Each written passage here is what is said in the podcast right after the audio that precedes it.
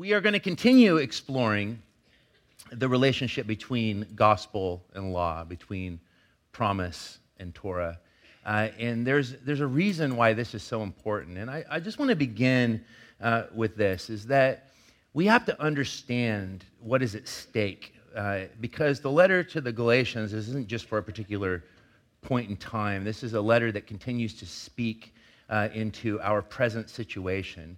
And the letter is warning against the ease at, where, at, at which we can find ourselves drifting from our center. How quickly we can move from the intimacy that God has called us into with Himself through the life, death, and resurrection of Jesus by the power of His Holy Spirit to the peripherals of the Christian life, spinning our wheels in selective sanctification, following rules rather than following Jesus. And it's a real danger. And I think one of the evidences of us losing sight of the gospel is actually a diminishment uh, of the evangelistic spirit within the church. And this is something that deeply concerns me for myself, and it concerns me for us as a community, and it, it's very concerning when I look at the landscape of the church uh, in the West currently. Evangelism is alive and well in many places in the world where the church is exploding. Uh, but there is an increasing skepticism, even hostility toward sharing one's faith uh, in our current culture. Uh, there was a recent report by Barna uh, that was released that showed that 47% of Christian millennial uh, Christian millennials believe that it was actually morally wrong to share their faith with another. And that's a very troubling statistic, and we may even be shocked by that. But when you ask yourself, Am I a person that lives out my faith comfortably in the world in which I live here in Portland? Am I ashamed of the gospel? Paul said, I am not ashamed of the gospel, for it is power. It is the power of God to salvation for everyone who believes. And he wouldn't have said, I'm not ashamed unless there's always the temptation to be ashamed.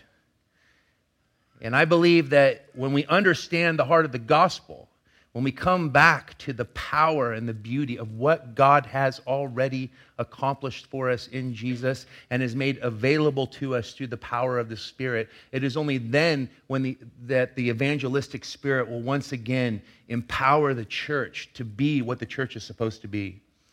And I want to share with you a, a quote from Charles Spurgeon, the great English uh, expositor from London and he said this, and, this is a powerful, powerful phrase. He said, Every Christian is either a missionary or an impostor. I, I just want you to take the weight of that statement into your heart. Every Christian is either a missionary or is an impostor. He said, I would sooner bring one sinner to Jesus Christ then unravel all the mysteries of the divine word, for salvation is the one thing we are to live for. And I just would be curious to know in this community here and, and each person sitting here, do you feel the weight of eternity when you are confronted with the lost each and every day? Because I think what we need to move away from is what we view as the offensiveness of proselytizing. We're called to proselytize. What we are called to do is to introduce people to the living Christ. It's very different. Jesus said, I'm with you. He said, I'll never leave you nor forsake you. And if He is with us each and every moment, what's the rudest thing you can do to your spouse when you go to a party? Not introduce them to the people that you're talking to. And yet, that's exactly what we do with Christ on a daily basis. We live as if He's not present. We, our memories of yesterday are not memories filled with Him. And I believe that this book is to point us back to that central issue that the gospel is about a vital, intimate, living relationship with the living God who says, I love you and I am not content to exist without you. And when we believe that He loves us, not because of anything we have done, but because of all that He has done for us in Christ, when we believe that in the depths of our being, it then becomes the passion, the desire of the human heart. We will talk about what we love. We will introduce people to someone that we're crazy about. We don't introduce people to strangers, not generally. We don't, we don't talk with excitement about someone we don't know. And what I want to protect us from as a community is falling into the trappings of religious form and to call us back again and again to the gospel of freedom. This is what this is about. And this is why we have to take seriously the realities that are before us. People are lost and people are perishing. I don't know where you stand on doctrines of final judgment, and I believe it's become incredibly unpopular in the church to talk about sin and to talk about heaven and hell. And I can say this the scripture is quite clear that there will be a day when every single person will stand before their Maker and they will give an account for their life. And we are told there is a final, ju- a final judgment and there will be a separation. And if you don't believe in an eternal hell, you can at least admit to me right now that there are people that are experiencing hell on earth. And I don't believe this is the worst that it gets. And we should take very seriously the eternal destiny of every person. When I think about my father sitting alone in Alaska, my heart breaks for him. And I told, I've been praying to the Lord, Lord, don't let me become cold and indifferent to his eternal destiny. I want to share one final quote with you before we jump into the text, because this is just something that's weighing on me so heavily. I believe the best strategy for church growth is not church transfer growth, not going from one church to another. The best strategy is actually reaching the lost where they are with the good news of the gospel by introducing people to the King who is with us. And I want us to move into this new building where every empty seat represents a lost soul that should be hearing about God's love for them. And this should be a place that truly is a door of hope for the lost, where they can experience the salvation, the forgiveness, the new life that's available to them in Jesus. Listen to what Spurgeon says. This is, this is so powerful and just crushes me every time I read it. If sinners will be damned, at least let them leap to hell over our bodies. And if they will perish, let them perish with their arms about their knees, imploring them to stay. And if hell must be filled, at least let it be filled in the teeth of our exertions, and let not one go there unwarned and unprayed for. We need to have that sense of urgency because there is much at stake. This is why this letter is important. This is why we have to understand the difference between law and gospel. So let's jump into this text. How's that for a somber intro? All right. I want to just remind you kind of where we've come from in chapter 3 because Paul is building upon arguments. He's basically hitting the relationship between law and gospel from kind of every angle. Uh, and I want to just kind of take us back through just kind of a, a quick, really quick review. Mark, a, a couple weeks ago, uh, took us through chapter 3, verses 1 through 9. And, and what was Paul arguing uh, at that point in the letter? That if we receive the Spirit of God through faith in Christ at the beginning, not through works of the law, then the only way to go on empowered by the Spirit is by faith, not by works of the law. That is what he began uh, in this chapter declaring that the churches in Galatia had been bewitched into thinking that we can start the Christian life by faith, but we can complete it by returning to Torah. That our salvation may be from Jesus, but our sanctification is by keeping the law. Paul continues with the example of Abraham, arguing that the only way to be a child of Abraham is through the faith that Abraham had. Abraham believed in God, and it was what? Accounted to him as righteousness.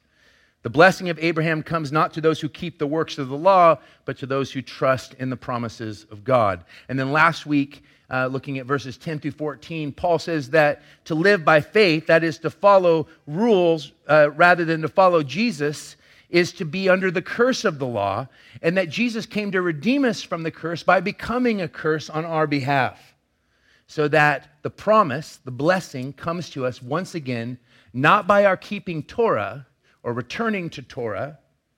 And I'm just, I use Torah and law interchangeably.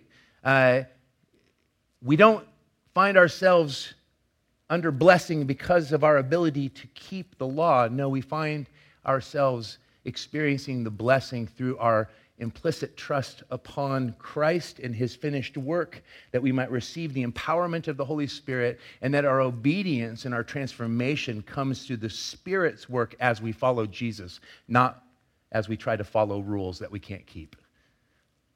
We're not trying to perfect in the flesh what God has begun in the spirit. This is essentially what Paul has said up to this point. But now he moves into kind of a complex argument. And beginning here in verses 15 through 18, uh, he starts with a, a human analogy, a human example of what was common practice around covenants in the time in which he lived. And he says here, he says, to give a human example, brothers, even with a man made covenant, no one annuls it or adds to it once it's been ratified. Once there is an agreement made, the covenant has been signed, if you will.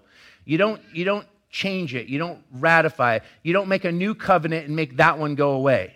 And essentially, what he's doing is he's comparing, he's saying, listen, just because Moses, the Mosaic covenant, exists doesn't mean it ratifies or annuls the covenant God made with Abraham. And if righteousness can be accomplished through the keeping of the law, that would nullify the covenant with Abraham. No, there's got to be something else going on here.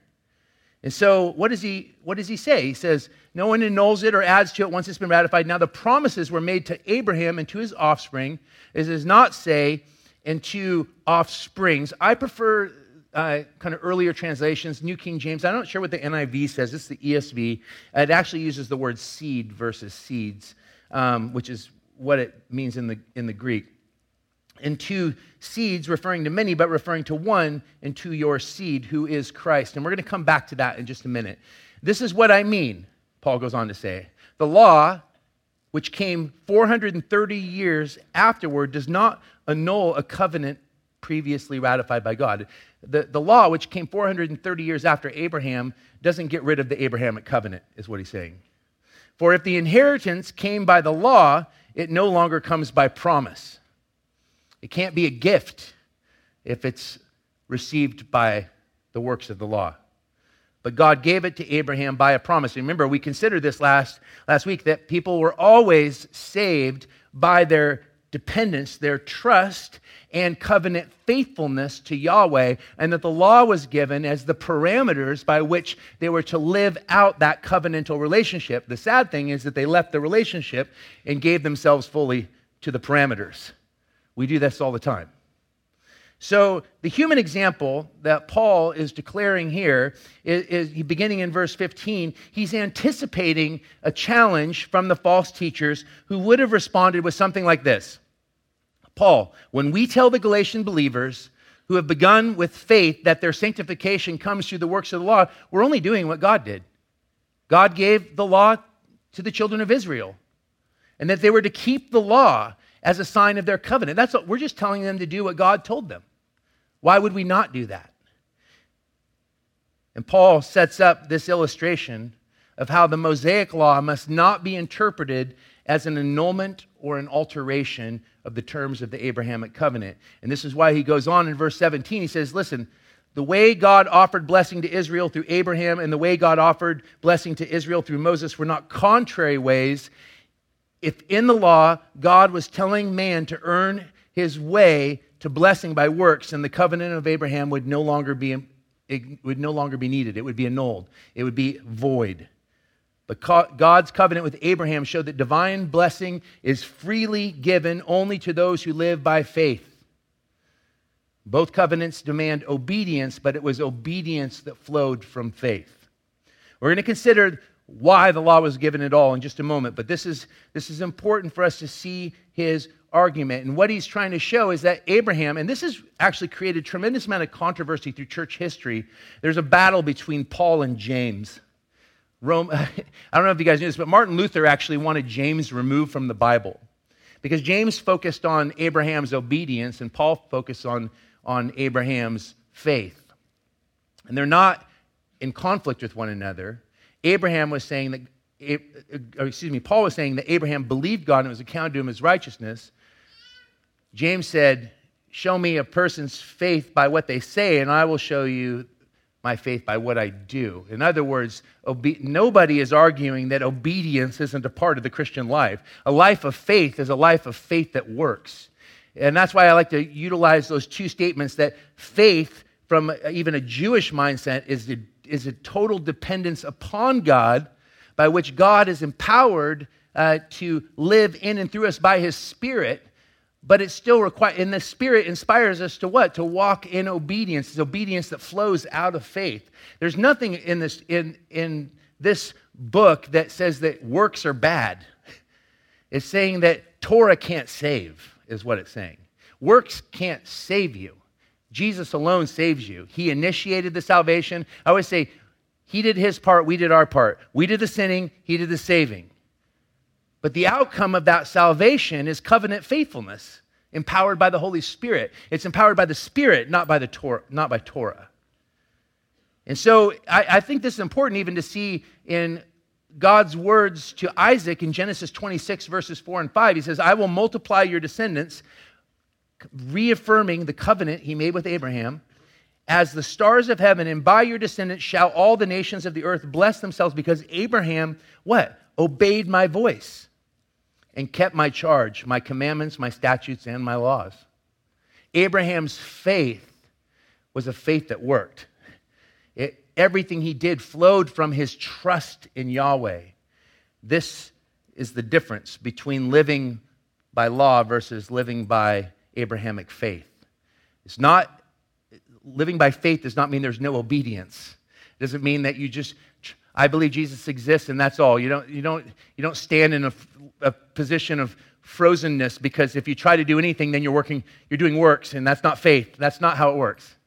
Is that as we trust Jesus, the love of God is poured out in our hearts. As the love of God is poured out in our hearts, the love compels us to have a faith that works and a love that labors and a hope that is patient. And so the question is if the inheritance does not come by law but promise, how does Jesus then fit in? And this is where I want you to see that central verse here in 16. He says, he says, and to the offsprings, he goes, now, now the promises were made to Abraham and to his offspring. It does not say, and to offsprings, referring to many, but referring to one, and to your offspring, who is Christ. So this is a confusing statement because when we say offspring singular, we usually mean more than one, don't we? And Paul is doing something really fascinating. And what he is calling our attention to is a doctrine that's often creates squirmishness amongst believers, and that's the doctrine of election. Paul is basically declaring something, Genesis 21, verse 12, uh, when Isaac is called the offspring and Ishmael is not. And why is that? Remember, Isaac and Ishmael become this incredible picture of the difference between between gospel and flesh, living by faith and living by the flesh. Ishmael, God gave a promise to Abraham that through his seed would all nations be blessed. God took too long for Abraham. Him and Sarah got frustrated that it was taking so long to fulfill the promise. And so, what did they do? They took the situation into their own hands. They tried to perfect in the flesh what God had begun in the spirit, essentially. We could apply that principle. And Abraham slept with his maidservant, Hagar, and Ishmael was born. What happens is that God blesses Ishmael. He's like, Yeah, he's one of your children. Nations will be birthed out of him. But that's not the child of blessing.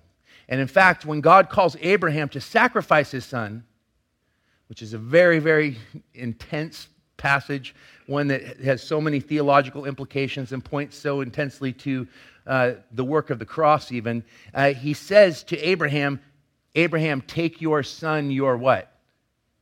Your only son. So there's make, there is a distinction here. Now, what's problematic for us is that often we take the doctrine of election and we turn it into something that I think it is not and that is that we take the doctrine of election and we take it into God's who's in and who's out. But we need to remember that the promise that God makes to Abraham, God chose Abraham out of all the people and said, I'm going to bless you. Abraham believed him, it was accounted to him as righteousness. He says, Now through your seed, I'm going to bless all nations. I chose you that through you I can reach all. And the ultimate fulfillment of that promise is found in the one the only one who is ever able to fulfill the law, and that was Jesus. Now, Jesus, we can actually say, is the one for the many and the many in the one. And this is why he becomes the representative man. uh, for all of humanity. And how is the promise of Abraham fulfilled in Jesus? Well, first of all, we need to always keep our understanding of who Jesus is anchored in Israel's history. He is the promised Jewish Messiah, he is, in the strict physical sense, a Jew, which can trace his parentage all the way back to Abraham. He lived the life of faith, which allowed him to be the true son of Abraham. He lived everything that Jesus did. He, was, he, he, he constantly was an example of what it looks like to live in total dependence upon the Father, empowered by the Holy Spirit. I mean, at his baptism, when the Spirit comes upon him, it says the Spirit drove Jesus into the wilderness. He did whatever the Spirit told him to do. He says, I only speak those things which the Father has given me to speak. He says, My Father has been working and I have been working up to this point. This is faith that works. Jesus is the illustration of Abrahamic faith in all of its, uh, in all of its fulfillment. His death and resurrection as the Son of God atoned for sin and purchased all the blessings promised to Abraham's descendants. Only by belonging to him now can any Jew or Gentile become true children of Abraham and inherit the promise. Galatians 3:29 even says, "If you are Christ, then you are Abraham's offspring, heirs according to the promise." For if the inheritance, what does it say here in verse 18, comes by the law, it is no longer comes by promise, but God gave it to Abraham by a promise. Jesus is the promise. That's what I want you to see. John 15, 5, he says, I am the vine, and you are the branches. Whoever abides in me and I in him, he it is that bears much fruit. For apart from me, you can do nothing. You know, a lot of people have asked me what my view is on eternal security. The idea that once you're saved, you're always saved. Jesus says, I know my sheep, my sheep hear my voice. No one can take them out of my Father's hand. Uh, and, and I, yes, lean toward the belief that, that we have been purchased at a price and that salvation uh, that salvation is a gift that comes from Christ, not based upon anything that we have done. But here is the thing that I will tell you. I think it's actually a, a silly, a silly question. Because regardless if we're saved forever once we're saved, uh, I will tell you this if you're not abiding in Christ, if you're not abiding in Him, you will have no sense of that assurance. If you're not abiding in Him, you will not feel saved, whether you're saved or not. And this is the key that we need to understand is that Jesus is the chosen one, and our election is wrapped up in being found in him. That's what we need to understand. And so it's not by law, it's by promise. And the promise is fulfilled in Jesus, which brings me now to this very, very important uh, section, which is in verses 19 to 20, incredibly cryptic statement. But he says, Why then the law? Why was the law given at all then? It was added, notice what Paul says, because of transgressions, until the offspring should come to whom the promise has been made. Jesus is that offspring, and he is the promise. And it was put in place through angels by an intermediary. Now, an intermediary implies more than one, but God is one. I just want you to know that no one fully knows what Paul is trying to say in verse 20. I, I, I read multiple commentaries, and they're like, I, I, even, I was looking at a sermon by John Piper, and he's like, if anyone knows what that verse means, you feel free to come up and tell me at the end of the sermon. I actually have a, a, a, belief that, and I'll just state this really quickly so we can look at what we do understand fully, is I believe what, what Paul is showing is, is, is one thing is clear that the Torah was a temporary measure between Abraham and the fullness of time. I think that that is really important for us to understand. That the Torah is a temp- notice what it says. Why then the law? It was added because of transgressions until the offspring, that is Jesus, should come to whom the promise has been made. And so the law came for a time. Now, one of the things that he is showing is the, is the weakness of that law for bringing for the law to bring blessing versus the righteousness that comes by faith that we see in the Abrahamic covenant. And I have this feeling that Paul is just showing even the difference in the way the covenant came. That the, that the covenant that God made with Israel was through a human mediator, but the covenant that he made with Abraham was direct, face to face, as a friend. And that the same that, the, that as new covenantal people in Jesus, we have something better than a human mediator. We don't have the, and this is exactly what Hebrews tells us, is that Jesus is counted worthy of more glory than Moses as much more glory as the builder of a house has more honor than the house itself. For every house is built by someone, but the builder of all things is God. Now, Moses was faithful in God's house as a servant, as the intermediary, to testify to the things that were being spoken later, but Christ is faithful over God's house as a son. And so I th- believe that what Paul is doing in this very strange verse is showing the supremacy of Jesus as the final word of the Father. This is all God has to say and continues to say to us. Um, but notice what he says here. This, that's just my speculation on that verse. Let's look at what we can see clearly. It was added because of transgressions. Now, this is really important for us to understand about Torah because a lot of people are like, what is the purpose of it? What's the purpose of the law? And the law for Paul, at least in Romans, he's, actually spells it out even more clearly what he's getting at, brings an awareness to sin and actually provokes sin. Listen to Romans chapter 3 verse 20. It says, "For by the works of the law no human being will be justified in his sight, since through the law comes a knowledge of sin." The law is given as a revelation of God's own boundaries. And those boundaries are, we seem to be incapable of keeping them. In fact, the more I understand the law of God, the more intensely I see how far short I fall from his perfect law. Because the law is perfect and good. Jesus said, I didn't come to destroy it, I came to fulfill it. And thank goodness he fulfilled it. Because he even throws out that incredibly punchy, memorable line that drove me to my knees, which is, Therefore, be perfect as your Father in heaven is perfect. What is Jesus doing in that point? He is revealing to you, if you hear those words and you're like, okay, nobody hears that and says, okay, they're like, I can't. That's the point. That's the reality. That's the gospel. It is meant to drive us to a place of total despair. I can't save myself. That is why the gospel hurts so deeply before it comforts so deeply because it reveals to us our total and absolute impotence. We can't save ourselves. One of the great dilemmas that we face in the church today is if you've grown up your entire life as a Christian, you've never really strayed from the Lord, it's easy to miss this point of how horribly short you fall from the glory of God. We don't talk about sin enough.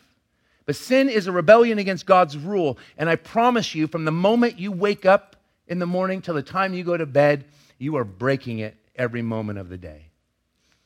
It's a deeply despairing thing. It's what Paul says in Romans 7 the things that I want to do, I don't do, and the things that I, I keep on doing, I don't want to do. And, and who's going to save me from this body of death? It's not that we can't get better, but better is not perfect.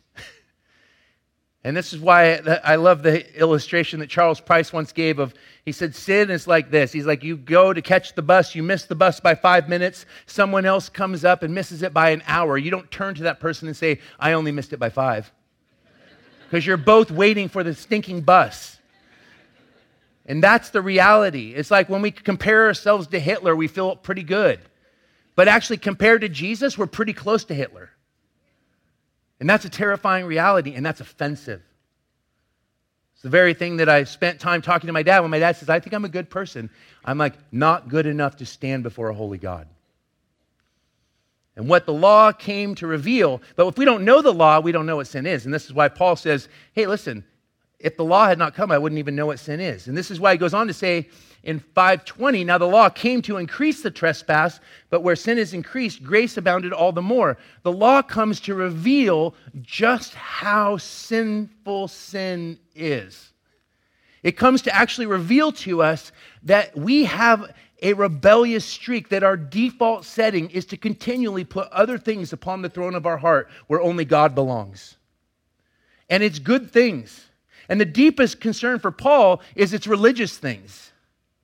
It's falling into the trappings of what Jesus warned us again against in Matthew verse chapter 7 when he says, And many will come to me and say, Lord, I cast out demons in your name. I did many signs and wonders in your name. He doesn't deny that they did all this stuff for him, but he says, Away from me, I never knew you. And the most horrifying words that you and I could ever hear is, Lord, I did all this stuff for you. And he says, Hey, I, I actually never knew you. You're a stranger to me. You, you don't know me. I don't know you. Because the gospel is about knowing Jesus. Jesus said, This is eternal life, that they may know you, the living God, and Jesus Christ, his Son, whom he has sent. It's not about keeping your own set of rules to make yourself feel better about your existence. In fact, that won't lead us to anything but despair, Paul says. And so we have this reality that when the law comes, the more we understand the law, the law is given to reveal how desperately we need to trust God for our salvation. Even the law given to Israel was to create parameters. It was meant to be a disciplinarian, to give them the parameters by which they could live in covenantal trust upon Yahweh. But they gave up God and they clung to his law. And what they found was continual rebellion. Israel failed in its call to be a nation of priests. Said, You will be a nation of priests. I will make myself known to the world through you as a nation of priests. They became a nation with priests, closed off to the world, because they lost God and gave themselves to the parameters. And this is the danger that we are faced with even today. I, I think that it's fascinating when I look at my own, uh, my own temptation constantly to the moment I, I think the law does reveal sin. I mean, the moment I see 45 miles an hour, I want to drive 55. It's a weird thing. And maybe some of you, I know we're all different. There's some of you that are like serious rule keepers. Uh, but even the, even the best rule keepers, they pride themselves in keeping the rules, and the people that break the rules pride themselves in breaking the rules. But both extremes can miss the point of the rules altogether. And this is why we move to this, this last uh, section that we're going to be looking at today that the law is a revealer, but the promise is a gift. Galatians 3 21 22, it says, Is the law then contrary to the promises of God? Certainly not. For if the law had been given that could give life, then righteousness would indeed be by the law. Yeah, righteousness doesn't come to us by being able to keep the law. And he doesn't even challenge the idea that the law could be kept. He's just saying that even if it could be kept perfectly, that's not how you're going to find righteousness. Righteousness comes by faith. But the scripture imprisoned, notice what he said. Now he's saying he can't actually do it because the scripture imprisoned everything under sin so that the promise by faith in Jesus Christ might be given to those who believe. Is the law contrary to the promises of God? The law does not contradict God's covenant with Abraham, it just simply was not a part of God's plan to bring the blessing. It had no power to give life. That's why I always like to say the law is a plumb line from heaven. All it can do is reveal the crookedness of the wall. That's it. The law just can, it gives you the, it gives you the, the reality it tells you the problem, but it doesn't actually give you the solution. It's like an x ray that, that shows that the, there's something horribly broken inside you, but it's not the actual cure. And this is what the law gives the, re, the re, revelation that we need salvation. That's what the law does. And this, notice how he says this. The scripture actually imprisons everything under sin. That's a really heavy statement, but what is meant by that? Well, here's the thing Paul says, if I had not known what the law is, I wouldn't have known what sin is. What scripture is he talking about? They didn't have the New Testament at this point. The only scripture that Paul is speaking of is the, is the Old Testament, the law and the prophets. And what the law and the prophets declare is that the human heart is wicked and deceitful above all things and not to be trusted. And this is what I want us to understand today. We will never have an evangelistic spirit and desire to reach the lost if we don't see how fundamentally sinful we are and how desperately we need God's grace. We won't be carriers of that grace until we are humbled by the fact that God has saved us. Isn't that the beauty of the song, the most well known song in all of human history, Amazing Grace? That saved a wretch like me. We don't like to think of, we're not told in our culture, in our society, that we're wretches any longer. what we're told is that we're awesome. I, I just saw a stupid book in the Powell's. It was like, you can kick A, you just don't know it, or something dumb like that. I'm like, okay, sweet. That's why depression, anxiety, and suicide is an all time high, because we're kicking so much butt with our self love. Even within the church, self love has become a new gospel. And I'm telling you that it is the way of renunciation that you even begin to discover the self. And it's not until the love of God is poured out in our hearts and we're given a new heart, a heart of flesh, says Ezekiel, that we begin to live differently.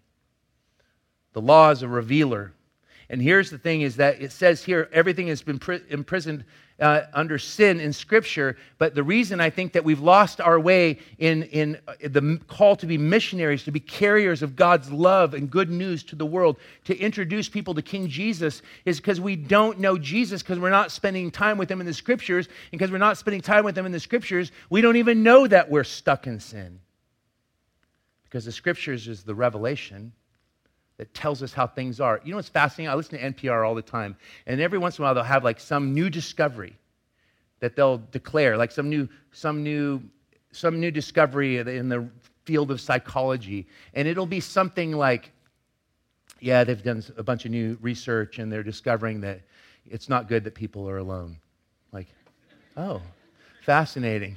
I mean, I'm using that as a, I'm pretty sure that was like to the extent of like this new, it was like, yeah, people have a, people, or this is one that I just heard a week ago about the trolls online. And, and you know, obviously we're talking about the, our president's Twitter habits. And, and then it was like about how people, we all are trolls. Like when it comes to sitting in front of a computer or on our phone because we're detached from the people that we're attacking but that and they found that when someone attacks someone it actually just perpetuates attacks. It's weird. When you're bad to people, it makes people do bad things.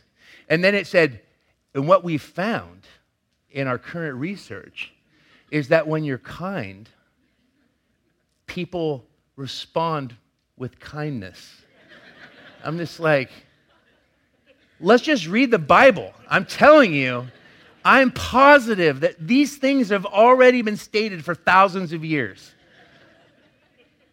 that God has created us for relationship with Himself, and that when we understand the Scripture, that's what makes us uncomfortable when we read the Word of God. It's not that it's dry, it's just convicting if we really let the Spirit do its deadly work. Because when I read the law, I'm convicted, but when I read Jesus' words in the Sermon on the Mount, I'm even more deeply convicted. Because he says it's not just what you do externally, it's actually what goes on in your heart, what you think. And you're like, Lord, I'm in trouble. And he says, Who will save me from this body of death? Be perfect as your Father in heaven is perfect. Lord, I can't exactly. Trust me. Give yourself to me.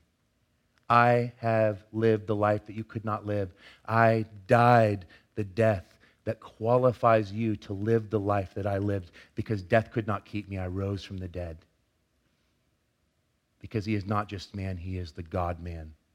He is God in human flesh. And he entered into your sin to deliver you from death, to give you new life. Jesus loves you so much. And until you know him and know his love, you will not be a carrier of that love to the world around you.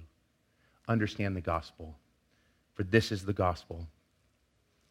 For God has done what the law, weakened by the flesh, could not do by sending his own Son. In the likeness of sinful flesh and for sin, he condemned sin in the flesh. Jesus has taken care of the sin. Put your faith in Him. Find forgiveness, find newness of life, and find the courage to live out His life as a missionary to His world. May we be a part of that redemptive story. Amen.